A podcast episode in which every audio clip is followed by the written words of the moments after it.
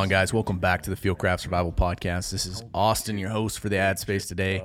And if this is your first time tuning in, welcome to the community of preparedness. We appreciate you being here and coming to Fieldcraft for all your preparedness conversations, talks, gears, gadgets, and all the other great things that we do here. So I'm going to talk to you guys about what makes this content free for you, our podcast, and our first sponsor is Black Rifle Coffee Company. So we've become really good friends with everybody there. And it all spun from Mike and Evan's relationship. And, you know, it's actually turned into an awesome business relationship now where, you know, I've gotten to know their team. You know, I'm learning a lot from their team in media. I don't either, man. I can't leave as art, creativity, and all these other things. So it's been really beneficial across the board for all of our other employees as well. And even in training and everything, we're seeing benefits across the board. It's been awesome. It's been really fun. We love those guys. But what's great for you guys about that relationship is, one, we're doing a ton of awesome content that Black Rifle is going to be using. We're going to be using. It's going to be a good time, and it's going to be educational, and it's going to be fun. But what's even better for you guys is that we now have a discount code for you guys to use with Black Rifle, and that is CRAFT15, and it will save you 15% off your first club order if you sign up for the coffee club, which I strongly recommend because it's awesome. It's what got me into coffee. I've never been a coffee guy myself, but now I got the coffee club. I found a blend that I liked, and they hook it up. So head over to the coffee club, go to blackriflecoffee.com, and use code CRAFT15, and it'll save you that 15% because you can go on there, customize whatever coffee it is that you want, figure it out, and then figure out how often you want it sent to you. So it's pretty awesome. So and again, that's blackriflecoffee.com. CRAFT15 is the code. Next up are our friends from Anthem Snacks. Guys, if you don't know who Anthem Snacks is, you're already wrong. You need to go over on IG, find them on their website, type in Anthem Snacks, and you'll find them. And what you're going to want to do is you're going to want to buy their peppered jerky. That's my favorite. They make some of the best beef jerky that I've ever had. And I actually was just talking, I think it was an Instagram post I had done or something, but we were talking about, it had come up in the office, just talking about like, hey, what's the best fuel for while you're in the backcountry? Like, what do you guys think? And, you know, it's actually tough because everybody has their biases. Everybody has their own understandings of what's best for them. But generally speaking, the consensus is everybody loves beef jerky. It's really light. It packs down really small, and it tastes amazing. And it gives you all those nutrients that you need, the proteins, the carbs, the calories, all the things you need when you're out there putting out in the woods. So Anthem Snacks to me is the best I've ever had. And I mean, they've got a strong sense of community. They've, you know, it's another Green Beret owner and founder of that company. They're based out of Montana, and I mean, they're just good people, and it's honest to God, it's the best jerky I've ever had. So guys, head over to their website and use code FieldCraft10. And we'll ready? Everybody ready? First and next. And also, we're going to talk to you about our sponsor, KC HiLiTES. Now, we've all become really good friends with this group as well, and you'll see the theme at Fieldcraft. You know, we're not in bed and we're not doing business with anybody, that they're just not good people. So we've always loved the guys over at KC, the whole KC fam. If you're not familiar, I mean, they got this whole group of folks over there that are rocking their stuff, and they're all awesome. And so if you're needing lights for anything that you're doing on any kind of mobility platform, whether that's on your boat, you need them for a motorcycle, you want them on your overlanding rig, they got lights for you. So guys, head over to kchilites.com, use code FieldCraft, and it's going to save you 10%. And I'm telling you, I just got a new vehicle. I'm pretty excited. The first thing I'm going to do to it, contrary to what they're all going to tell me, is I'm going to put those lights on it just because I love those guys, and I know the quality of the product that I'm going to get. It's just it's an easy thing for me to, you know, it's an easy thing for them to sell me. So it just makes sense. So guys, kchilites.com, code FieldCraft, and it'll save you 10%. DJ Cole, thanks for coming on the podcast, man. No, pleasure. Thanks for having us. Yeah. So by the time this airs, your face is known. It'll be known now. I'm going to personally post your face all over all the social media platforms, just in detail, like just running around. But you made a deliberate decision early on to not show your face. Why was that? One was a confidence thing. You know, living in the shadows for so long, it's very hard to come out and tell people who you did or what you did and your background and everything else. And then I was looking at government contracting, and I didn't know training GBRS was going to be a full-time thing. I thought that was going to be the move, and I didn't want my identity to be out there anyway. We've kind of, you know, we've burnt the ships. There was no retreat. This is the only way forward now. So, yeah, it's time. I think for us because the emotional state we're in now and the ability to say it, the eyes tell a lot. And when you take away that, the human interaction, it's missing. So we take away the blur, like you can see the emotion, you can see the stories, you can see the experience through our eyes. And I think a lot of people are missing out on that. Yeah, it's interesting. I never really thought about it like that. Whenever I see dudes do it now, it's like a marketing tactic. You know what I mean? Like it's not real because there's no reason to blur their face. But if I went back into my contracting days and did media, you'd have to blur your face. Mm-hmm. I mean, you'd be compromised all over the world, which, you know, we are now. But that's interesting, man. I wanted to talk to you guys about GBRS's story, because people who don't know kind of what that means in its context, as far as like what you guys wanted out of it. Let's talk about like the origin stories of GBRS. I mean, we don't have to get into details of the acronym, because there's actually another acronym for it, right? Global Battlefield Research Solutions. You just made that shit up just now. Yeah, just now. We got a t-shirt and everything. How'd that start? I mean, how'd that start for you guys? Going through a med board, right at 17 years, got hurt real bad. I was in a bad spot, dude. I was. I went to NYCO, all kinds of prescription meds for like my last decade in, and I was not ready to retire. I didn't. I had a bad injury, bad infection. The rehab went extra long, and then we got electrocuted. Went through that whole process, and we had started a skateboard company off just art therapy. It was so beneficial for me, and so many guys were in that hospital, and you saw it. It was clear as day. Nothing more than taking painting a brush and painting a mask. Like you could get out some serious emotional trauma, and it really helped me. It saved me. And we came back. I told him, and he had already started a couple businesses. He ran all the backside, and we started making skateboards, art therapy inspired, and started doing little collaborations with companies. And that thing started to go, but I was still getting ready to do the contract stuff. I was still gearing up. I was trying to rehab myself, and kind of sat down one day and it's like, what'll keep you from going overseas? Didn't want to be the last guy to get killed in Afghanistan. Like, I got kids now, I got a wife, got people to depend on me. He didn't want to go, and you know, we're connected at the hip. He's like, what if we start something here and give back? Because knowledge transfer was the real focus. Like, there's so much information we have. Like, we've messed this up so many times. We can save people. We can, through just a conversation. He's like, well, let's start GBRS. And within 45 minutes, he formed an LLC, and we started. And yeah, that's Cole. I get the impression from talking to you that this education, whether it's philanthropic or just letting people know, is an important subject matter for you. And is that because your own transitional issues? Like, why are you so passionate about this idea of education and compassion for this transition? I think it was easily transferable from our time in the military and our care and what we learned there. You know, we referenced lessons learned in blood. We didn't want to relearn those. And the transition of getting out and kind of reinventing yourself, being able to pass on the knowledge that we've learned over the last 20 years and still help, you know, the real end user. We've known those pains, losses, evolving tactics, technology, and we wanted to simplify that and really make it safer and better for all those men and women. Yeah, it's interesting as a correlation when you look at guys like yourself that served in the teams and then development group and then had a significant operational career where your career field defined you. I mean, people misunderstand or misrepresent that culture because it's not a job. You are that. Your whole life is immersed in it. I think I heard Jocko talking to Jack Carr recently about whether putting your family or the mission first. And it was always the mission, because you couldn't have a family if you didn't put the mission first and foremost, because you wouldn't survive. And so you had to be hard focused. But that comes with a loss. I mean, like when I reflect on my career, I pissed it all away personally, but I achieved a lot. So I got the rack of ribbons. I got all the certification, the qualifications, and probably the clout in this realm, in this world because of it, but I lost everything personally. I gave it all up. I mean, I was a piece of shit. I mean, I when looking back on it now, I have a high level of respect for guys who struck the balance, which I don't know how they did. But there are guys that were operators that were very good and they had this home life balance. That wasn't me. I was like 100% committed to the mission.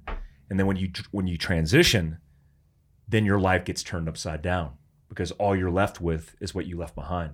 And sometimes that's nothing. I was sleeping on it. I was probably a senior E8, just separated from the military and went to the reserve component where I made Sergeant Major, and was sleeping on an air mattress in an apartment complex in Texas going, how the fuck did I get, how did I regress myself and get into this position? Cole, you guys are doing GBRS and now you have a couple hard focuses. What do you see GBRS being as a company? And then what does that future look like for you guys? I mean, GBRS keeps evolving every day. We're going to stick to our core values on providing the best training that we can, both to service men and women, but also civilians that want to educate themselves, as well as products, and really kind of help that transition, not only for military, but individuals that feel like they may be alone. I mean, we've made every mistake. Yeah, you guys. So tell me the story about how you grew up without knowing each other, but 30 minutes apart. Your dads were both SEALs. So how does that? So my dad was a SEAL. His uncle was a SEAL. Yeah. So I actually rolled in his class. I got rolled in diving, pole competency, part of second phase in Buds. I got rolled in his class, and I was 17 when I went to Buds. I rolled up there, youngest guy in the class, and I got one of the older guys to buy me beer. And I walked up to all the young guys, all the cronies were up top on the third deck, and I walked up 2 cases of beer. Hey guys, I'm DJ. Within 5 minutes, Virginia Beach comes out of his mouth. I'm from Virginia Beach. Started striking up a conversation. We made it through second phase, and we got we got 2 weeks off to go home for Christmas. We flew back home to Virginia Beach. His family came down, met my family, and became best friends ever since. Yeah, but it, like for me, that transition piece was hard. Because I grew up in the teams. Like, it's all I ever knew. My dad graduated Buds when my mom was 6 months pregnant with me. So my entire life was in the team room. It was always, like, Rudy Bosch was his CMC. Like, I grew up in that era. So, like, that's all I ever knew. So when I joined, I thought I was going to do log PT my entire fucking life. I did. Yeah, you were prepared, though. Yeah, like, there wasn't a combat thing going on. We didn't have to deal with a lot of loss. He was gone all the time, 300 days a year. Did 10 deployments. So I knew that life. Mm. I knew PT, I knew the team life. I knew we had a shit talk with team guys at a very professional level at a very young age. So when I joined the teams, I felt like I had been there for a long time. And it really fucked me up because the old guys were not having that. So you got smacked down pretty quick when you first come in, or reset to reality. But for me, it was all I ever wanted. And then when you saw it, you saw key individuals across my career, how good they were, just baseline how good they were. And the only way to get there, I felt, if you followed their metric, was you stripped out everything else and you became obsessed with being the very best at everything you could. The very best jumper, CQB, shooting, tactician, just your mindset physically, because there's a big physical component to everything we do.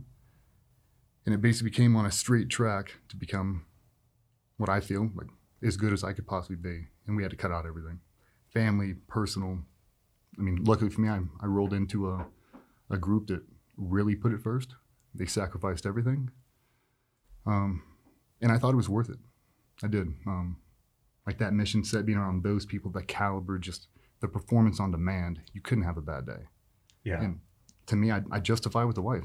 No one's going to die if I'm a 65% husband. No one. If I do that shit at work, people will fucking die. You just can't. It deserves the obsession. The nation deserves it. They deserve an easy button, push, come rescue me and my whole family right now. And they deserve a force that's completely dedicated. It's like, ideally, everybody's 6'4", 275. They look like Dolph Lundgren. They're the best shooters in the world. They're the professional skydivers, professional divers, everything. And I thought the only way to even get on par is to completely obsess and surround myself with people who are better than me. How do you come off that high, though? Like, how do you, when talking about transition, I mean, we had talked about your circumstance, and you told me it almost killed you. How do you, I mean, I'm assuming from my own experience, you just don't. I mean, what happens is you eventually get conditioned or reconditioned, and then you accept your new reality.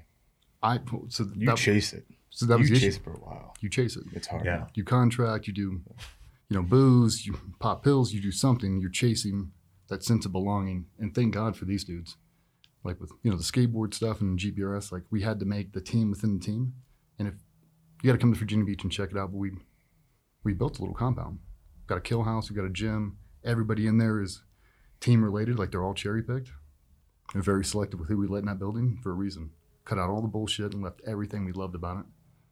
So you created your own team room. Yeah, we did. Yeah, that's what I mean. Fieldcraft is a reflection of my selfishness in creating a culture around things that reminded me of the teams.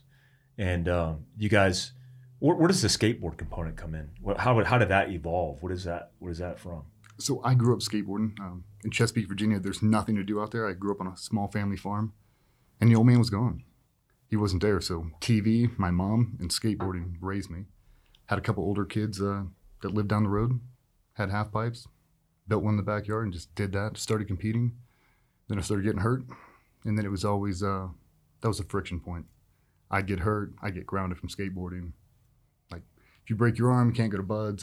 That was always the end goal. Like, got to be a Navy SEAL. And then when I joined, I basically had to shelf it the entire time. Like, I couldn't justify rolling an ankle and missing a deployment. You can't play basketball. No, you can't do shit. Like, and then it got to the point where skateboarding competitively at 140 pounds when I joined the Navy to now at 220 is very different. Yeah. It's like you take a fall at 220 and break your wrist. Oh, yeah. The whole team is going to kill you. Like, they are going to be pissed. And it just shows, like, I couldn't justify that. I could justify combatives. I could justify skydiving. It's part of my job. I couldn't justify wakeboarding, longboarding. Like, I couldn't justify it. I couldn't justify getting hurt with something that would take me away from deployment. I mean, I think the creativity and the art therapy that DJ found, I mean, it reminds you of being a child. When you're growing up and skating, like you want to be a pro skater. Yeah. And now we have a little skate team, and like you see that like sparkle in their eyes, and it's like. I mean, you remember like flipping through the CCS magazines, looking at all the decks, and you're like. That's all I wanted to be as a skateboarder. You find a badass artist, and I'm like, I want you to make me. Yeah. Draw this for me. I grew up in Daytona Beach, and Stonehenge was down the road, and that's all we did was half pipe. I rode my skateboard to school. I used to check it in the principal's office. Like that's all. That was life.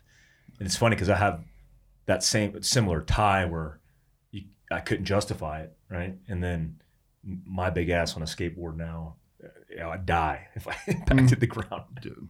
Yeah. Yeah. So, what is the art component? Is that your thing, Cole? The art piece of that, or who's the? No, so we've got a bunch of freelance artists. We had our tattoo artist in the very beginning. Oh, cool. So the guy that did all our ink switched over and did digital. We've actually got one of the Gold Star daughters. She does art for us now. Really cool. Yeah. So you guys own that company together, the skateboard company, and you have Gold Star kids. All Gold Star employees that work for that company. Families, kids. Yeah. I mean, respectively, they're maybe 18 to 22. Yeah. Yeah, so if you don't know what Gold Star is, it's, I advocate for a nonprofit called Gold Star Teen Adventures, GSTA, started by a buddy of mine, Kent Solheim, who now I think he's a group commander.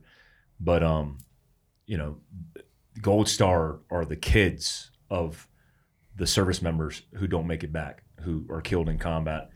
And that's super. How did that come to fruition? Like, how do you get that to happen? Was that on accident? No. Organically. Yeah. So like growing up in Virginia Beach, like you know them all. You The family stay there. So my wife's actually a Gold Star. Oh, really? So super in tight with that whole community anyway. Wow. And unfortunately, we're all one giant family, and they all graduated high school, and COVID hit. And they're like, they need jobs. Well, good, because we need workers, and we've known them their entire lives, like knee high to a duck. Like like 3 years old, we've known them all. Yeah. And it's like we love them. We see him, family barbecues, like, I mean, I think we tell those kids 3 times a day, like, I love you.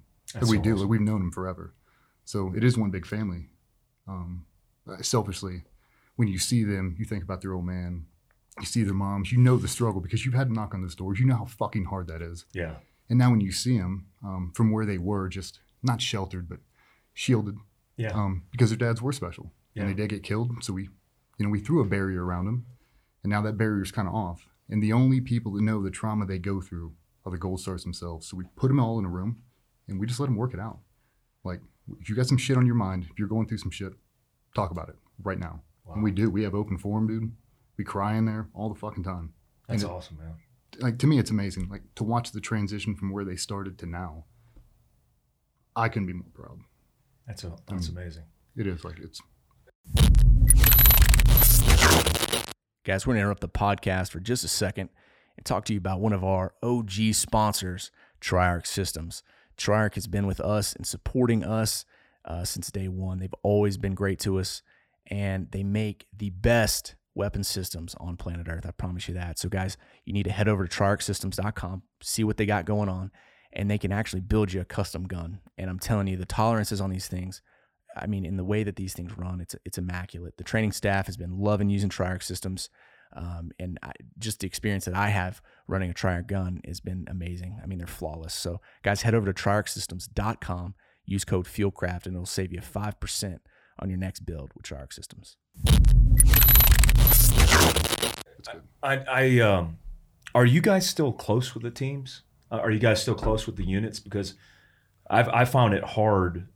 I mean, that machine chews and spits out dudes constantly, right? And the momentum of that is unstoppable.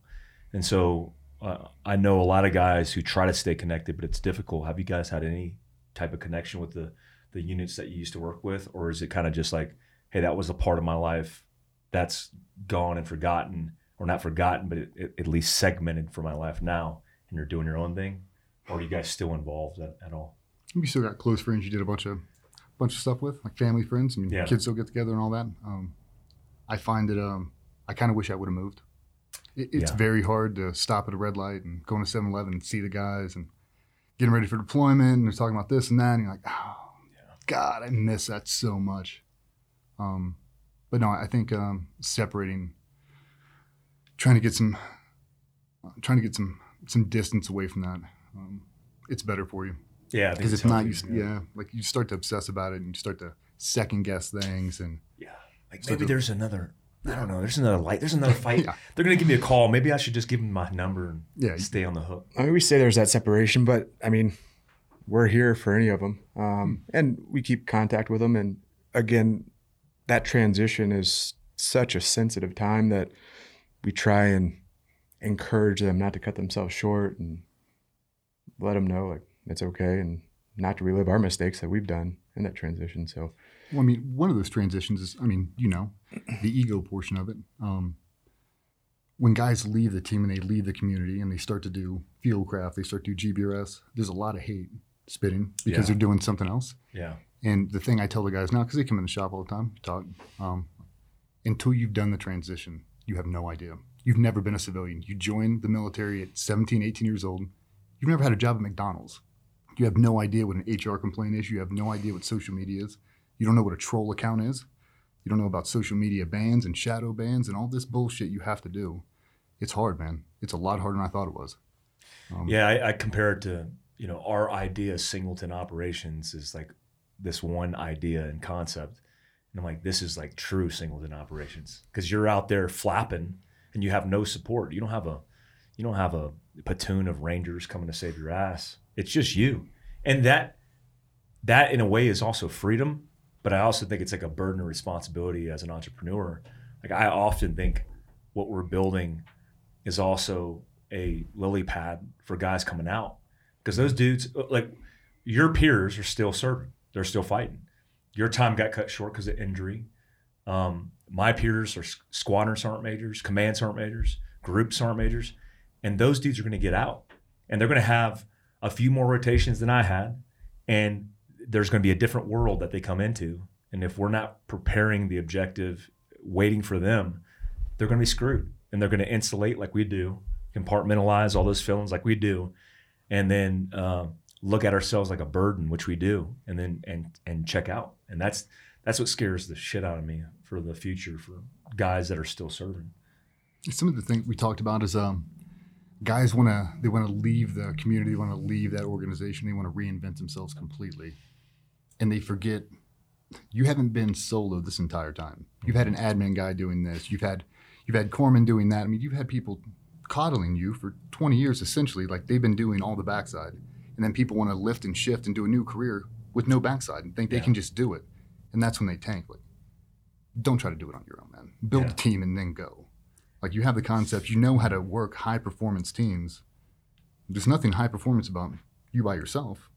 It's all the people that got you there. It's the same thing in business. Like, just don't forget it. Like, all those admin people, they got you there. It's the same thing on this side. Yeah, it's so interesting that we don't remember that. We're capable of building teams, but also we've been, like you said, coddled. I mean, we were used to having support mechanisms and enablers and everything to help us succeed, but you have to build it from scratch. I mean, you're the Beckwith now. You got to start from zero, man. You have to reinvent everything. And you, as you guys build this business, I know you guys have dealt with the same dilemmas. We talked about the challenges of building business. What's been some of the most difficult challenges that you didn't expect that you were working through? And how are some of those ways that you kind of navigated that?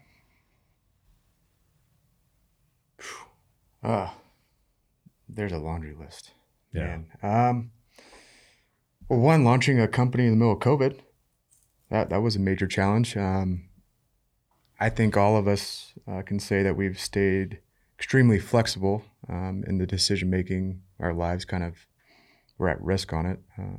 Same thing with starting a new venture. Like, your families are at risk, and staying flexible while maintaining core values. The hardest thing, man, expectation management.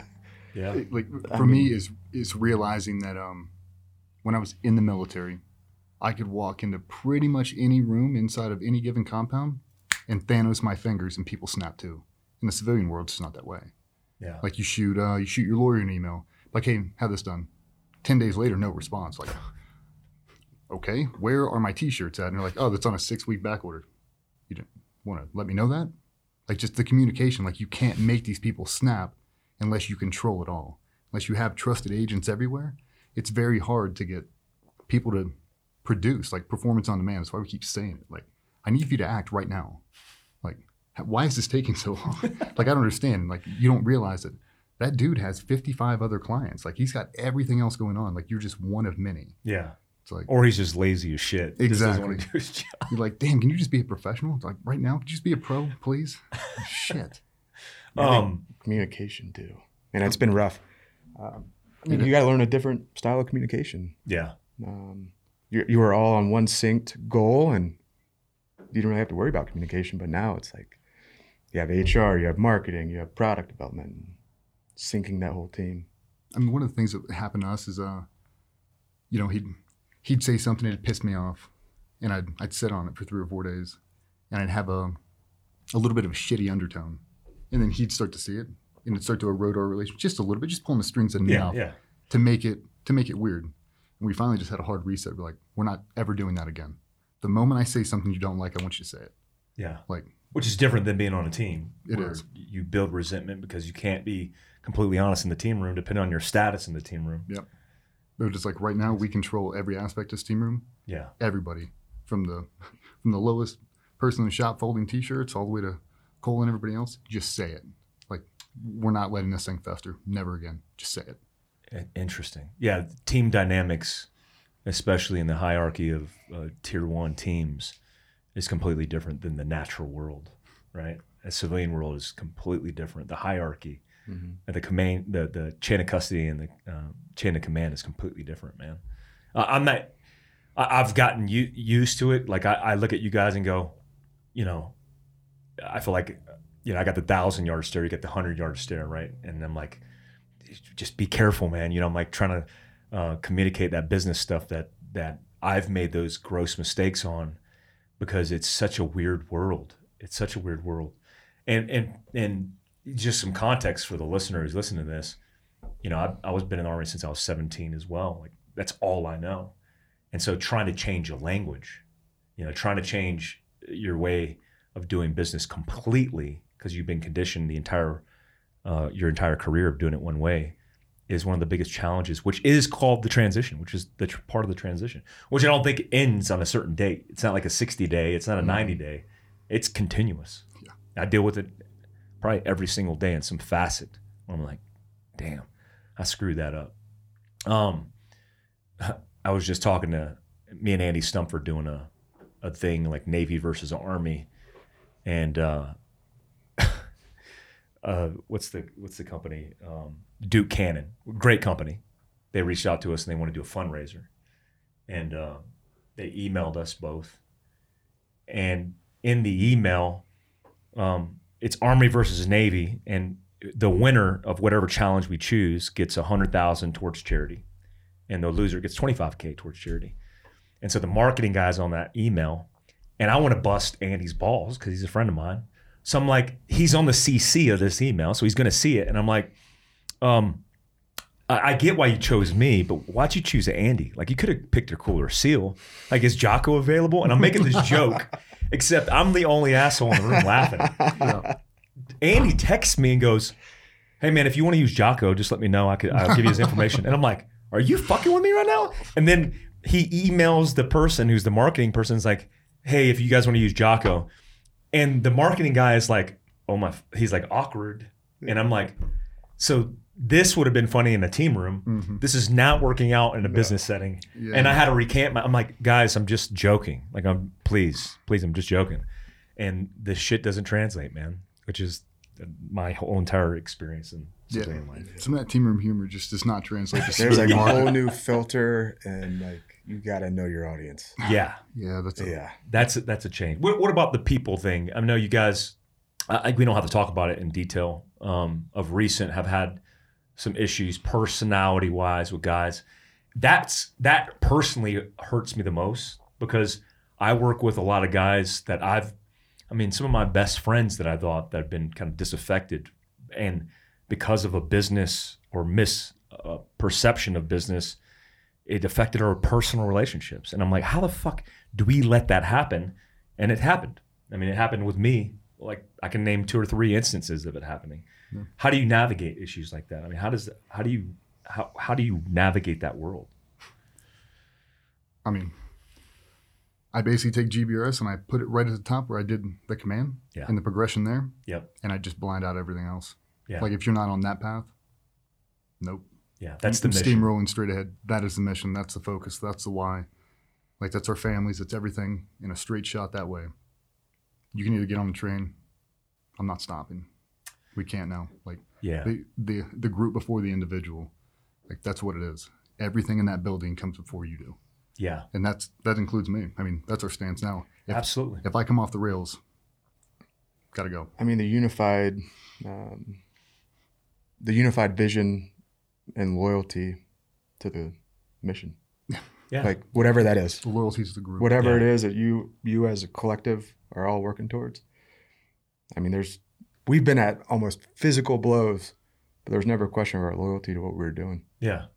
Yeah, that's the perfect way to position it, because just like you did in the military, when you set that mindset, that protocol, then everything you're doing is investing in that entity, right? And that kind of loyalty is what you need, because the reality of your circumstance, like many entrepreneurs, is that's not just you and your ego, that's your livelihood, that's your family's security, that's your future generation's family's security. And you have to have that mindset.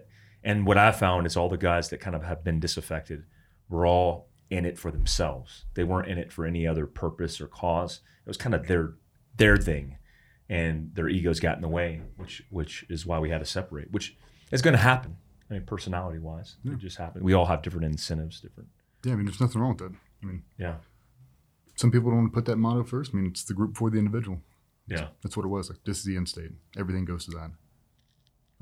I mean, I think one thing that's kept us honest that I've definitely leaned on is, as long as I can look myself in the mirror and know I've done everything I can, I'm good with it. Being medically retired from the military, I needed to be okay looking in the mirror and be like, I'm good with what I did or didn't do. That's just kind of what's kept me honest. Yeah. Are you, I mean, you guys are young, operator wise, right? Mm-hmm. How do you transition that energy of what is like operational relevancy and missing the mission, the ops. How does that transition into business for you guys? I mean, how do you, like, you still got the energy to kill bad guys, but how do you take that model and make it succeed now in your business? And what how do you define that? I mean, what's the mission now? To give back. I mean, knowledge transfer. Knowledge transfer. I mean, the most simplistic way, like, that became the why. It's like, got a lot of information up here.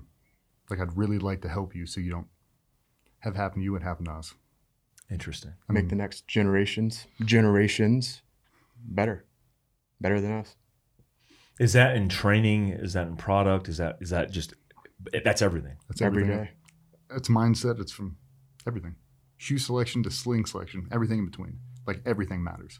Like, the details, every single bit of it matters. And the guys who have done it long enough, professionally enough, and have obsessed over the details, they realize it. Like, they know it matters. For the people that don't, we'll say the direct consumer, whoever, the people who haven't served in the military but want to know the details, like, you'll find out really quick. Like, all the people who've done it professionally all say the same thing. Master the basics. Obsess over them. Every detail. From, my right big toe driving into the ground to make sure my toes are in line. I mean, everything. Just the finite details, and be able to transfer that over to a SWAT team guy who, we talked about it earlier. Like, I don't know how many rooms I've assaulted, but it's a shit ton. And 95% have been benign. It's like, if you can connect reality to what they're doing, you only have to be locked on 100% of your ability for the next 14 minutes. This house is small, dude.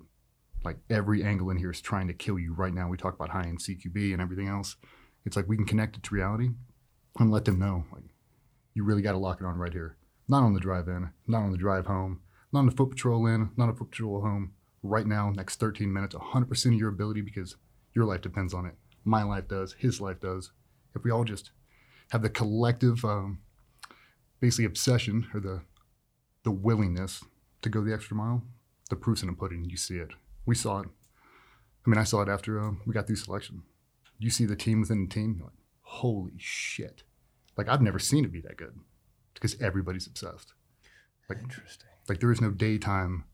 We talk about, like, the levels of CQB. We call it Virginia Beach CQB. Like, we're just moving around, just having fun. Real world CQB and, like, a show off. Like, HQ comes down, they want to watch your team do a run. Like, all right, everybody really turn it on, really dynamic, really sexy. It's not real.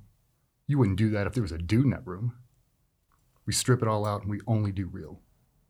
So when we train, that's the only thing we put out. That flashy shit on Instagram, it's not real. I wouldn't do that if there was a dude in the room. We do that shit. When we train, it's very different. Guys, we're going to interrupt you for just a second and talk to you about our sponsor, Hoist. Hoist is the solution for the people that are relentless in the pursuits. So I can't think of a better catchphrase for all of us that listen and digest this content into preparedness. It's pretty good. And I got to tell you, from my own experiences, I really have enjoyed using Hoist, because it's great for keeping me hydrated while I'm in the backcountry. I always keep a couple of packets of their goods in my SAR bag for when I'm on a search and rescue call. And then I carry a drink when I can.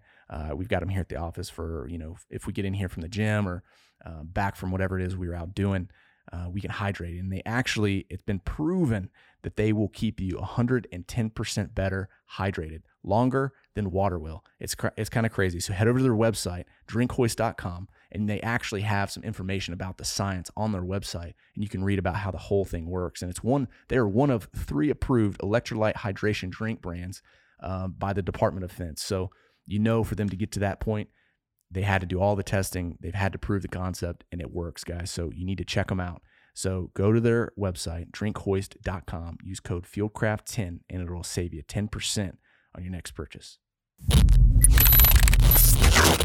Yeah, I've noticed that's the disconnect, right, between even taking guys from the tactical realm and separating out the guys from the tactical realm who've killed bad guys in combat, who's seen the realities of combat and war.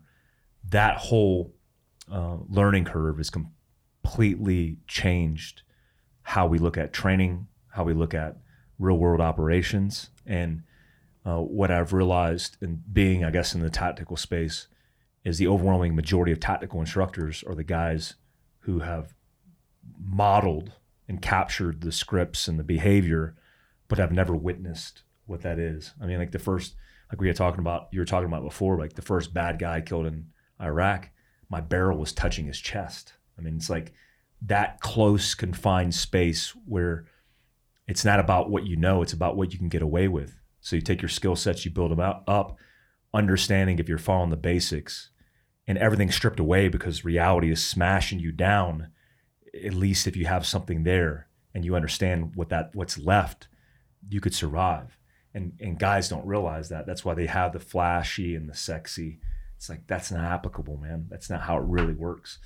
And I'm glad to see companies like yours from a different service, a different organization, coming out very public about the information that you disseminate and teaching guys.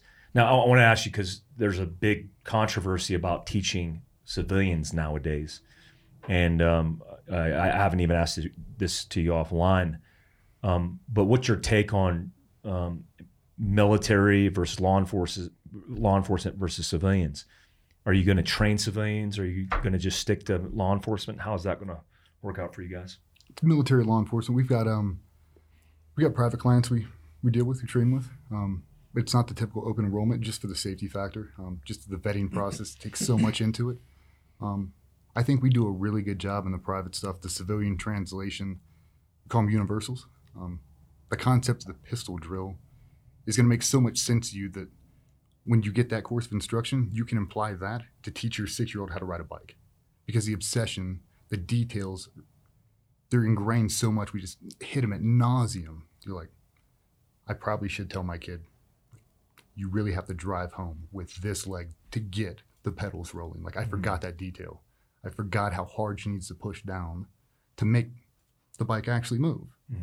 It's like everything we do, we try to just obsess over the details, because at the end of the day, inside of that 3 feet, when that muscle flash goes off, you're either trained or you're untrained. If you're trained for that reality, or if you're not. Let's get a universal application that just translates to everything. Angles and distance and CQB, that's a universal. That angle and distance right there, that's a universal application. It doesn't matter if you're walking to the bathroom at the airport, taking a long way home so you don't go face to face with some dude, or in and out of elevators, everything. Just the situational awareness, the preparedness, and the willingness to actually act on that, I think, become the main focus. Just it is universal. It's completely universal. And it's like, that's like, a lot of guys are like, well, we can't train with GBRS. I'm like, well, just listen to what they're saying. Because if they're teaching the process, because they're giving you the process through mindset, that's something that could truly be applied in practice every single day. You don't need to know how to shoot the target in a specific technical way. That's the easy part. It's the process that you're honing and everything else, which I'm looking forward to seeing more of you guys' content as it rolls out and you guys start elevating into 2022, because you guys not only do content, but the product, you know, the military training, law enforcement training, but now the product is something that you guys are going to focus in on complementing everything together, right? Mm-hmm. What is that? What's the idea behind product for you guys? Because, you know, a lot of guys private label their stuff and they just put it out there. But you guys are doing things that are fixing problems that are real problems that everybody can get into because it's a product offering. How do you guys look at products? And then what's the rollout? Do you guys have a segmented calendar where you're rolling out product? How's it work for you guys as a business? I mean, we look at products and developing them kind of from the get-go. We're solving for a solution or a gap in the market, and not only identifying that, but we can't overprice it. It's got to be functional. We're not just going to make a knife and tag GBRS and it's like, I should buy it because it's a GBRS knife. It's like, well, if you want to carry concealed, you know, if you want to carry it with a kit, if it needs to be non-metallic, like there's different solutions and tools based on your situation, your kind of intent and need. I mean, that's how we approach training too, whether it's GovMil, LE, or specific civilian clients. That it's like, there's an intent. It's a very lengthy process even for us to do that kind of training, but it's You go to a SWAT team, it's like, what are your problems? Let's add some tools. Like, we're not going to tell you have to go against your ROEs. You have to do it a certain way. We're not in that situation, but we can maybe add a tool or two and help that team unity. Same if it's a civilian individual. Like, what's your intent? Like, you just want to feel comfortable with a pistol and defending yourself at home? Okay. Let's find you a pistol that you like and fits in your hand for what your intent is. I think a lot of guys, especially the SWAT team guys, the CQB professionals, they really like the concept that we don't dictate tactics. Like, you don't come to a GBRS CQB course and we roll out a PowerPoint and teach you CQB. Yeah. Like, that's not a thing. We're not giving you anything. Let's take your SOPs and TTPs. Yeah. Let's pressurize them and let's see if you'll actually do that under duress. Because a lot of it, it's smoke and mirrors. Like, you've got a guy who's never actually encountered anything, not even an armed suspect, a violent situation in close proximity. They've never had it. So you can, a lot of times with just a mindset conversation, you can shift them completely. Now you add in some blank fire and you watch the wheels come off. That concept you were taught by so-and-so is correct, but not when you're hitting a double wide. The concept is not there. They've never let you do that, and they don't know. Yeah. They've never encountered it. Like, what you're trying to do is a huge zipper technique for a ballroom. Doesn't make sense here. You can't force the application here. We want them to understand, like, when they look at a problem, like, that just doesn't make sense. It doesn't come back the sniff test. Like, would you do that for real? If there was a guy in that bathroom with a loaded pistol, you heard him rack it, would you take it the same way? The answer is no. And stop fucking doing it. And stop pretending. You're burning bad reps for the new guys, man. Like, they don't know any better. They've got to see what you're going to do for real. Because the first time that 9mm round blows past your head and you do some different kung fu that you've been honing on your own, it throws everybody off. Like, the team can't have that shit. Do what you're always going to do. Let's see it for real. Let's see it every time. Like, burn 10,000 perfect reps. And you got to perform in a Super Bowl. You've been there before. Your mindset's there. I mean, I think our mindset, kind of circling back just with the products, it's like we're solving for a solution. We're trying to make it better and the best that we can do. And it's like, you look at weapon slings. I mean, I'm sure you could rattle off 20 things about weapon slings that you hate. So that's a great starting point. You want to make your own weapon sling? Like, let's take all the things that we hate, get rid of them. And I think too, not trying to make it over complex or flashy. It's like, we made this and it's functional. Here's why. There's utility in mind. Mm-hmm. Yeah, it's what I love about companies and guys like you is there's not enough of you, but it's like being consultants for the industry. Like, you need fresh blood to come into the space of the industry and innovate, make things more efficient, and recalibrate this thing that constantly evolves. All the old industry, the legacy industries, they're used to getting away with the simple old same. But when you guys come in into a SWAT team and you're challenging them because of real world applications, they should, as an institution, accept that and go, well, damn, man, we feel uncomfortable. Well, that's good, because that means you're changing and that means you're adapting. And that whole segment, so many institutions, so many companies, so many partnerships are just not willing to do. You need you to come in and shake shit up, because if not you, we're just going to be back to where we were, and September 10th mentality. And we don't need that. We need a September 12th mentality. Let's talk about a little bit of you guys' experiences in war and in combat. I mean, you guys had an epic run at it. You guys both medically retired the same year. It was a year after. Yep. He was in 20. I was in August of 19. Yeah. How would you sum up, each of you, your operational and combat experience? Like, if you had to put it into some words. The learning curve was steep. It for me, because I was so young. I mean, I was stormtrooping in Iraq at 19. It's pretty uncommon. Like, I couldn't even drink a beer until my second rotation. None of it really made sense, because a lot of the training back then in the early days, I felt was a lot of land warfare, a lot of Vietnam tactics, a lot of L ambushes and claymores. And then by the time you got over there, you realized that none of that was applicable. None of it. And we should have just been doing hard CQB every single day, because that's all you're going to do. Drive Humvees and do CQB. That's it. And I think once we got that concept, really saw progression go through the roof. But then I always felt there was something was lacking, and I thought it was at the leadership level. People that were really, really good sled dogs, who were even better leaders, that stayed in those positions for longer, and they cultivated the culture. Like a bunch of people just wanted to be that one guy, that singleton, and next thing you know, there's 65 mini-me's. And then when they disperse, you're like, okay, like that's it. Like once you kind of ascend, I mean, for me, the operational stuff was great. Most of my stuff is super close proximity. I didn't do the VSO thing. We weren't getting these long engagements. Most of my engagements are inside of 20 feet. And a lot of facefuls, a lot of, I've been hit with the complacency quite a few times, like benign target set, like super complacent. All of a sudden, the intel was right. And you kind of walked in there a little bit of lackadaisical shit. You got your ass handed to you. Mm. Like that whole benign concept, like we did 100 DAs on this rotation, and the first 40 were super benign, nothing, just bad target set, bad intel, and then all of a sudden, boom. You're like, that is why that dude, that's why there's a sign outside the front gate, complacency kills. Damn, okay. Yeah. And now it snaps in, it's like a hard reality reset. Like, how long can you keep that freshly ingrained in your mind? Like, it is coming, like around that corner. And I feel like all those lessons learned, they kind of culminated for me around year 10. And it was like, if I just treat it like there's always a bad dude around the corner, there's always a blue force guy. I'm gonna turn the corner, it'll be a dude wearing multicam with a American flag patch with 4 tubes on his face. I can deconflict. There's gonna be a woman holding a baby. There's gonna be a dude with a PK. If I expect it all, when I route the corner, I'm not surprised. Mm. But you have to play for real all day long.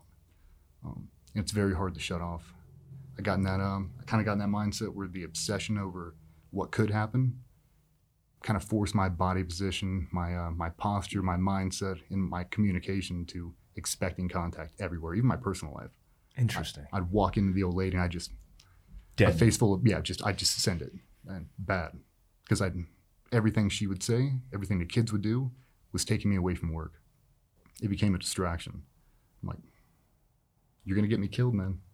Like, I'm not going to Disney. Like, I'm not going to Disney right now. I got to deploy in 3 weeks. I'm not going. Like, I'm locked in. I'm singularly focused. This is what has to happen because I know the reality of what's going to happen now. It's almost killed me 15 times. Like, I'm not going to let it happen now. Mm. Like, now that I've kind of ascended. Do you think that was the right answer? You know what, man? Looking back now, I wouldn't have changed much. I wish I would have open communicated with her more. Yeah. Like, just tell her what you were feeling. Dude, just be honest. I mean, she's no stranger to it. She knew. Yeah. But even with the guys, like I didn't open up to these dudes. We just didn't. Yeah. Like out of judgment or out of whatever, just I'm in a fucking bad spot, man. Like the pressure of this place is consuming me. It's eating me alive. And it's like, I feel like I never voiced it. I kind of used the combat stuff to kind of mask what I was really going through.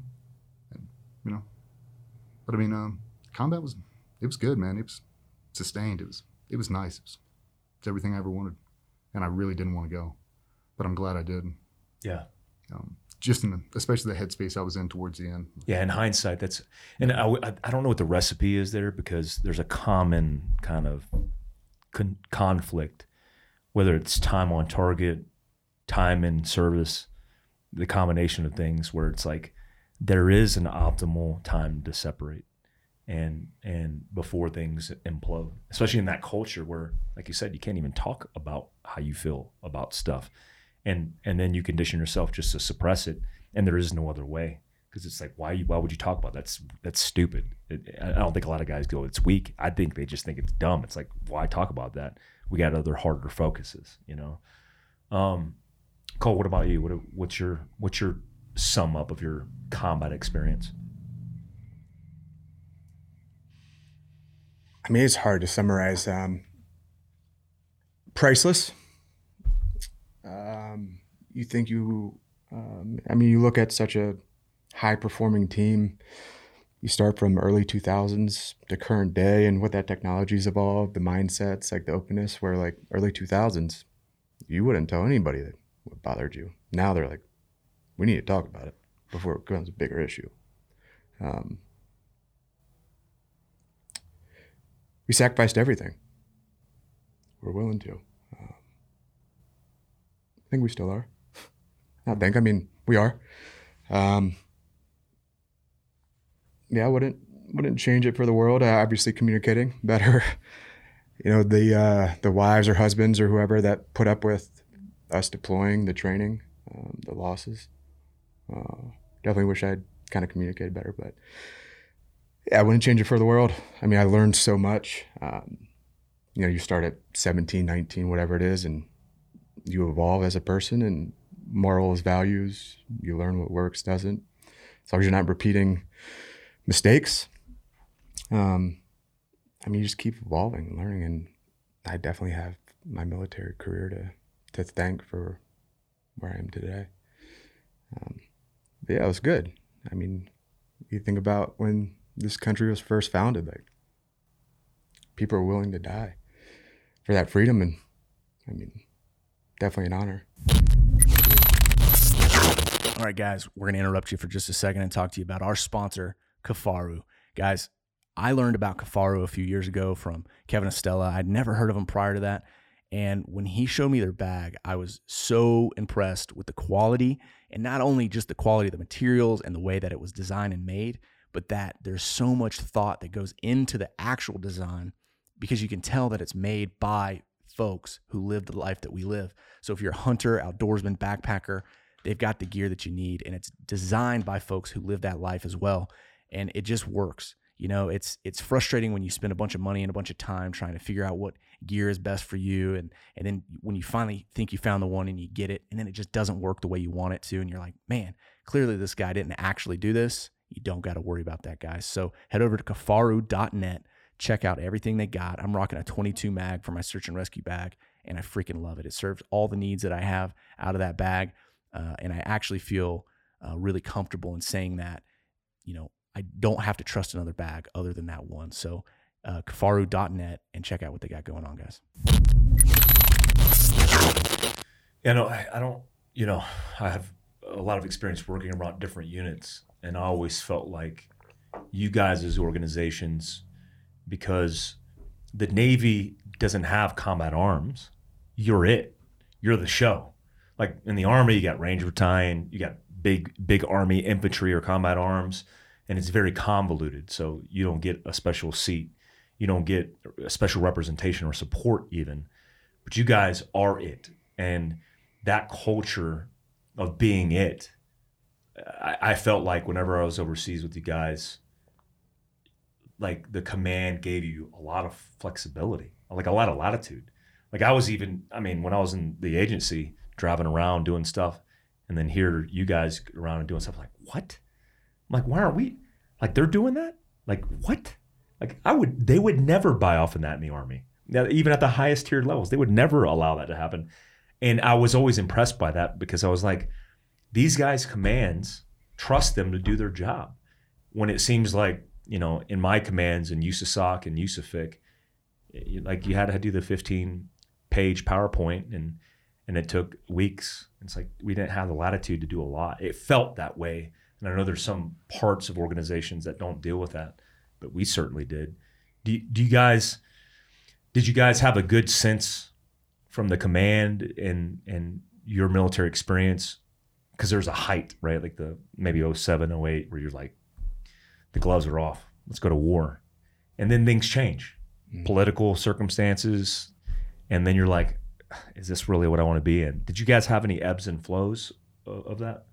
I had one right before we screened, just a weird transition time, like say the Obama administration, a lot of entitled stuff started happening. Yeah. Command culture shift. People felt entitled coming in as new guys and stuff like that. But really, it was the first time I felt like I was a pawn for the very first time. Yeah. I felt like I was just a name on a whiteboard. I mean, you get stood down, like task force does something. It's not even you, and you're stood down for 90 consecutive days. And it's like, it eroded us so fast. Just sitting there with nothing to do. And like, we trained our entire adult lives for this moment. We finally get over here, we're away from our families, and you're not gonna let us do anything? Like, why? There's no reason. We have all the assets in the world, we can do everything we want to, and you're just not gonna let us. Like, it's a very hard pill to swallow. Mm. And you just sit there and you're miserable. Like, I just want to go work. That's all I want to do. And I tell the old lady, I was like, I feel like I'm a high level martyr. Like, I just want to show you how willing I am. Like, let me show you how much I love this fucking place. I'll show you right now. Just, I just want the opportunity. Just let me go show you how far I'm willing to go for this group right here. I mean, peaks and valleys. I think all of us collectively, we were given enough rope to be creative and look outside the box. And we never stopped doing it. I mean, even now, like, from where you guys started till now, like, you had to look outside the box. Like, the standard template doesn't fit what we're doing. But allowing that creativity and enough rope to hang yourself with, and sometimes you hang yourself. Yeah. It happens. I mean, you weren't there as Cole. You were there representing the command, and you valued that more than anything. So there's a lot of pressure. I mean, okay, everybody in the military, you're under pressure. I think that was the one thing. The head shit would say it, and I would never, at least me personally, it never really resonated until I was later on in my career. Like, when you leave here, you are a direct representation of SEAL Team 10, whatever. Like, when you go to 7-Eleven wearing a shirt, some loud ass, you know, whatever, you're representing us. If you get a DUI right now, you are going to fuck us. Like, Big HQ is going to find out, and they're going to call here to the CO, who's going to call down to your troop head shed, and is going to ream their ass and wonder why one of their dudes is driving around downtown drunk. And you can't justify it. Like, you're a full-time Navy SEAL. Why are you shit-faced? And, you know, 2:30 in the morning, on a work day. Why? Why are you out boozing? And when you put that standard, you couldn't justify it. If I want to be a pro, it really solves it all for me. Yeah, there's no off season being a pro. No. Yeah, in the military, especially at the levels that you guys operated. Do you guys have any regrets in your military careers? Not personal, but military-wise, do you have any regrets? Yeah. The things I wish I would have said, things I wish I would have done. A couple things overseas, like shoulda, coulda, woulda. A lot of things where if I would have gone back in time, if I had a time machine and I would have re-switched my footing, I'd be dead. And it's like, I don't even know how to do. You and me are walking down the hallway and I always go left. Like, I see a conversation, I just slide left. And this one time I went right, and if I would have gone left, I would have been dead. Mm. Just blind luck, there's no reason, there's no rhyme. I'm just here out of just luck. Mm. Like, I don't know. Like, looking back on it, like, I wish I would have went pro sooner. I wish I would have obsessed on day one, just listened to the old guys and just stuck a thumb drive in the back of their head like the Matrix and just downloaded information. I wish I could go back and just retain every pearl of wisdom that got thrown out in that team room and just stuck it in my pocket. Mm. Just so much stuff that goes over the top of your head. Yeah. And maybe the delivery wasn't there, maybe I just wasn't receptive enough, but there was just so much knowledge in every room you walked into. I mean, I remember being in Iraq, 2-2 SES was there, the unit was there, the Rangers were there. And it's like, the amount of experience in that fucking chow hall, like if I could just go back and shut the doors. And that's kind of what we did. We brought over the guys from the unit and they taught us about palm groves. Like, I don't know anything about palm groves. I've never seen them. Like, yeah. Thank God. Yeah. Like, holy shit. That's for the bad guys like to hide. Exactly, man. Like, if we just get this knowledge transfer thing in a transferable formula, like, we can really save some lives. Like, there's some dudes out there with some massive amounts of experience who are just itching to give it away if you'll just shut the fuck up and listen to it. Yeah. It's like, that's kind of what we do now. Like, every single dude I meet, from the guy editing this podcast to you to chick working the front counter, like, I can learn something from everybody. Yeah. Like, just take the ego out of it. Like, you can learn shit from every single person on earth. Yeah, I like that. Yeah. I mean, there's some skin level deep regrets on, like, I wish I didn't handle that conversation this way or that way. But I'm a firm believer in everything happens for a reason. I broke my leg, our first workup before first deployment. I could have been on the Red Wing flight.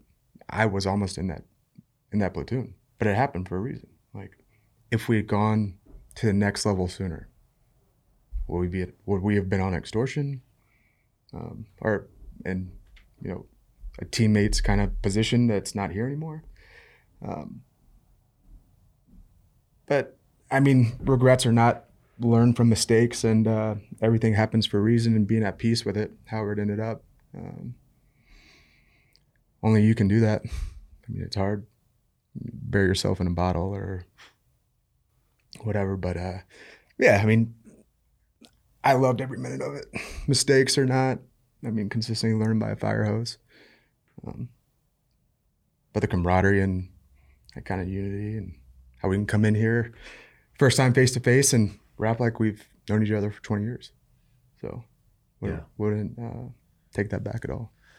Yeah, that's what I love about the commands and the kind of the continuity that's developed in the command structures is just, I mean, getting out, it's almost like many organizations standing up, right? Mm-hmm. Developing their own SOPs, and to be able to interoperate is something that not a lot of companies or veterans or people do, period. I mean, I see it in every space, from hunting to tactical to overlanding. It's like, why?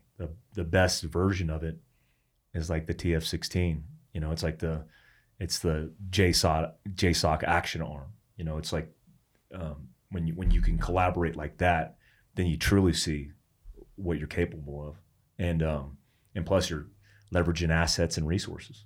I mean, we got a lot of action to do. If we could leverage our assets and resources, then we can make shit happen faster. And I like that whole idea. I mean, McChrystal was a genius in that way. What's the future for closing out? What's the future for GBRS from like this day forward? What's next for you guys? We got a lot of products coming. Yeah. I'm going out to Arizona. Yeah. Got to do a skydive trip. Gonna have to do a sky buggy. Hang out, try to get 100 jumps in a week, hopefully. And then get ready for 2022. Got slings dropping. More bells, got a bunch of colorways, got some optic mounts, all kinds of products coming out, and then really try to focus on hopefully COVID's behind us for 2022. Yeah. And start doing some collaborative stuff. Yeah. And really just focus on knowledge transfer. Yeah. Just that universal application. Do you have a t-shirt that says knowledge transfer? We're getting ready to make some. Okay, you should. Yeah. I'll wear that shirt. That's awesome. I love that about that knowledge transfer. That's really cool. Might have saw the one downstairs, loyalty to the tribe. Yeah. Oh, yeah. Yeah. That's a big deal, man. And you guys are, I mean, we're in each other's tribe, but I think that's important moving forward. You know, we had the conversation with Evan Hafer, Black Rifle Coffee, and all these things that are evolving. And I'm excited about the future for you guys, but also working together in different things. I need you guys with us in South Africa. Shit hits the fan. I know we can lean on each other. Mm-hmm. I'll have a whole bunch of civilians with us, so we got to be able to protect them. I mean, somebody's got to be wondering, like, what's Army, Navy doing together? But now they're two companies, aren't they competing? Like, hold on, they're working together? Yeah. Like, why would you not? You know, that whole consumer. I always take that as a misunderstanding of what consumers want. Consumers want options. You know, I mean, they don't want just one optic. They don't want just one gun. They don't want just one way. They want tactics. They want techniques. They want the ability to source information and make their best decisions. And this idea that we're all competition, I'm like, that's dumb. I mean, I'll host you anytime. I'll market you anytime, because I think that's what we should be doing. You know, Can I drop this bomb on the podcast thing? Or you guys are going to do that, right? Yeah. Yeah. All right. Yeah, so you guys are launching your first podcast. By time this air, when's the first podcast drop? Well, no. So we did a collaborative with Sean. Yep. So we're doing Sean Ryan at hopefully Thanksgiving. So that'll drop. So you went to Sean's? We went to Sean's. You did the whole stuff. Yep. So we're going to unblur the face. He did. Yep. So your own podcast, are you guys going to have that? We might be able to squeeze it out New Year's Eve. Maybe. I'll give you the equipment. I'll let you borrow that shit. I'll just mail it back. Set it on camera. It's easy. No, shit, we might have to now. Because if that Sean Ryan stuff, I was his first podcast on that, in that format. And our shit blew up. And I was like, dude, if I don't have all my shit together, like all these people are like, what next, Mike? And I'm like, oh, fuck. And Sean applied that pressure. And I'm like, okay, well, we need to create the next. Hmm. And I think, you know, I'm not saying you should, but Holiday podcast. Yeah, no, knowledge transfer. Let's talk about being. Call it knowledge, dude. Knowledge transfer would be dope as a name. Knowledge transfer, GBRS. Dude. All right, fuck it. All right, yeah. You got to do it. Yeah. All right. That's a huge deal. I mean, it's once a week. It's you guys talking about shit that you guys already do, And then, you know, knowledge transfers. Oh, damn. That would be so badass. So is it, are you guys doing it? Yeah. Okay. Yeah, we're in. Dropping the holidays. So Christmas holidays. We use Shure mics, which are these mics, these stands, when I'm doing portables. And just that, what is it, the H6, Julian? Yeah, the H6. Yeah, the H6. That shit's on Amazon. That shit's like the best recorder on the planet. You hook it into that. Dude, I already got an editor for you. Okay. I don't like that. Hey, since you're going to put us on the spot, you're going to be on the first podcast, right? I'll do it. Okay. We'll record it. I'll do it right now. Do a knowledge transfer. Yeah.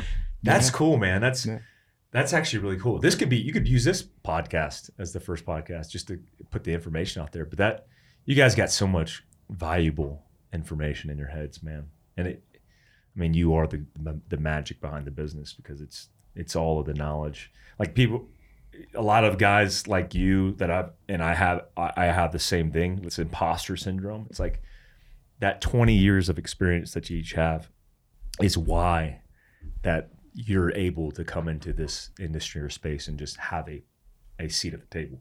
It's because of that. You know? It is. Yeah. Yeah. It's weird. It's humbling. Yeah. I mean, it is.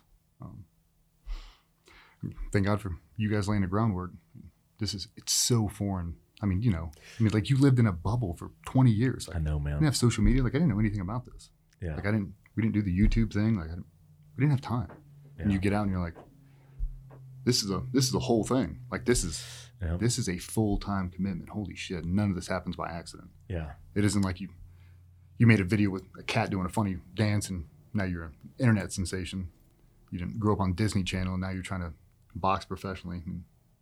Yeah. And there's a right way to do it. I mean, guys get so intimidated because they're like, oh, I don't know. Like there's a right way to do it. You can still maintain integrity, OPSEC, and just do it the right way. And I mean, you guys are doing it the right way. Yeah, I mean, that's what we try to do. Try to be tasteful, you know, pay homage to all the great experience we had, all the great leaders. But we don't have to let anybody peek behind the curtain. Like, you can see it, we're here, and we'll say it, but I'm not giving away any secrets, man.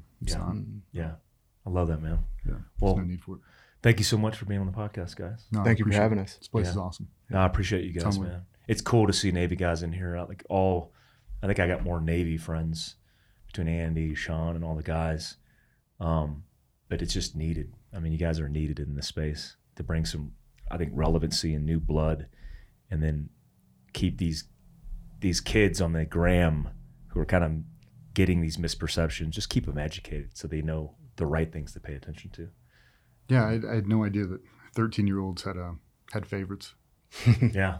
This unit's better than this unit, and this guy versus this guy. Like, dude, just stop. Yeah, it's funny. Social media is funny, though. You guys are going to crush it, man. I'm proud of you guys, and thanks for coming. Take the time to come in here. I appreciate it. Thank you. Thanks, guys.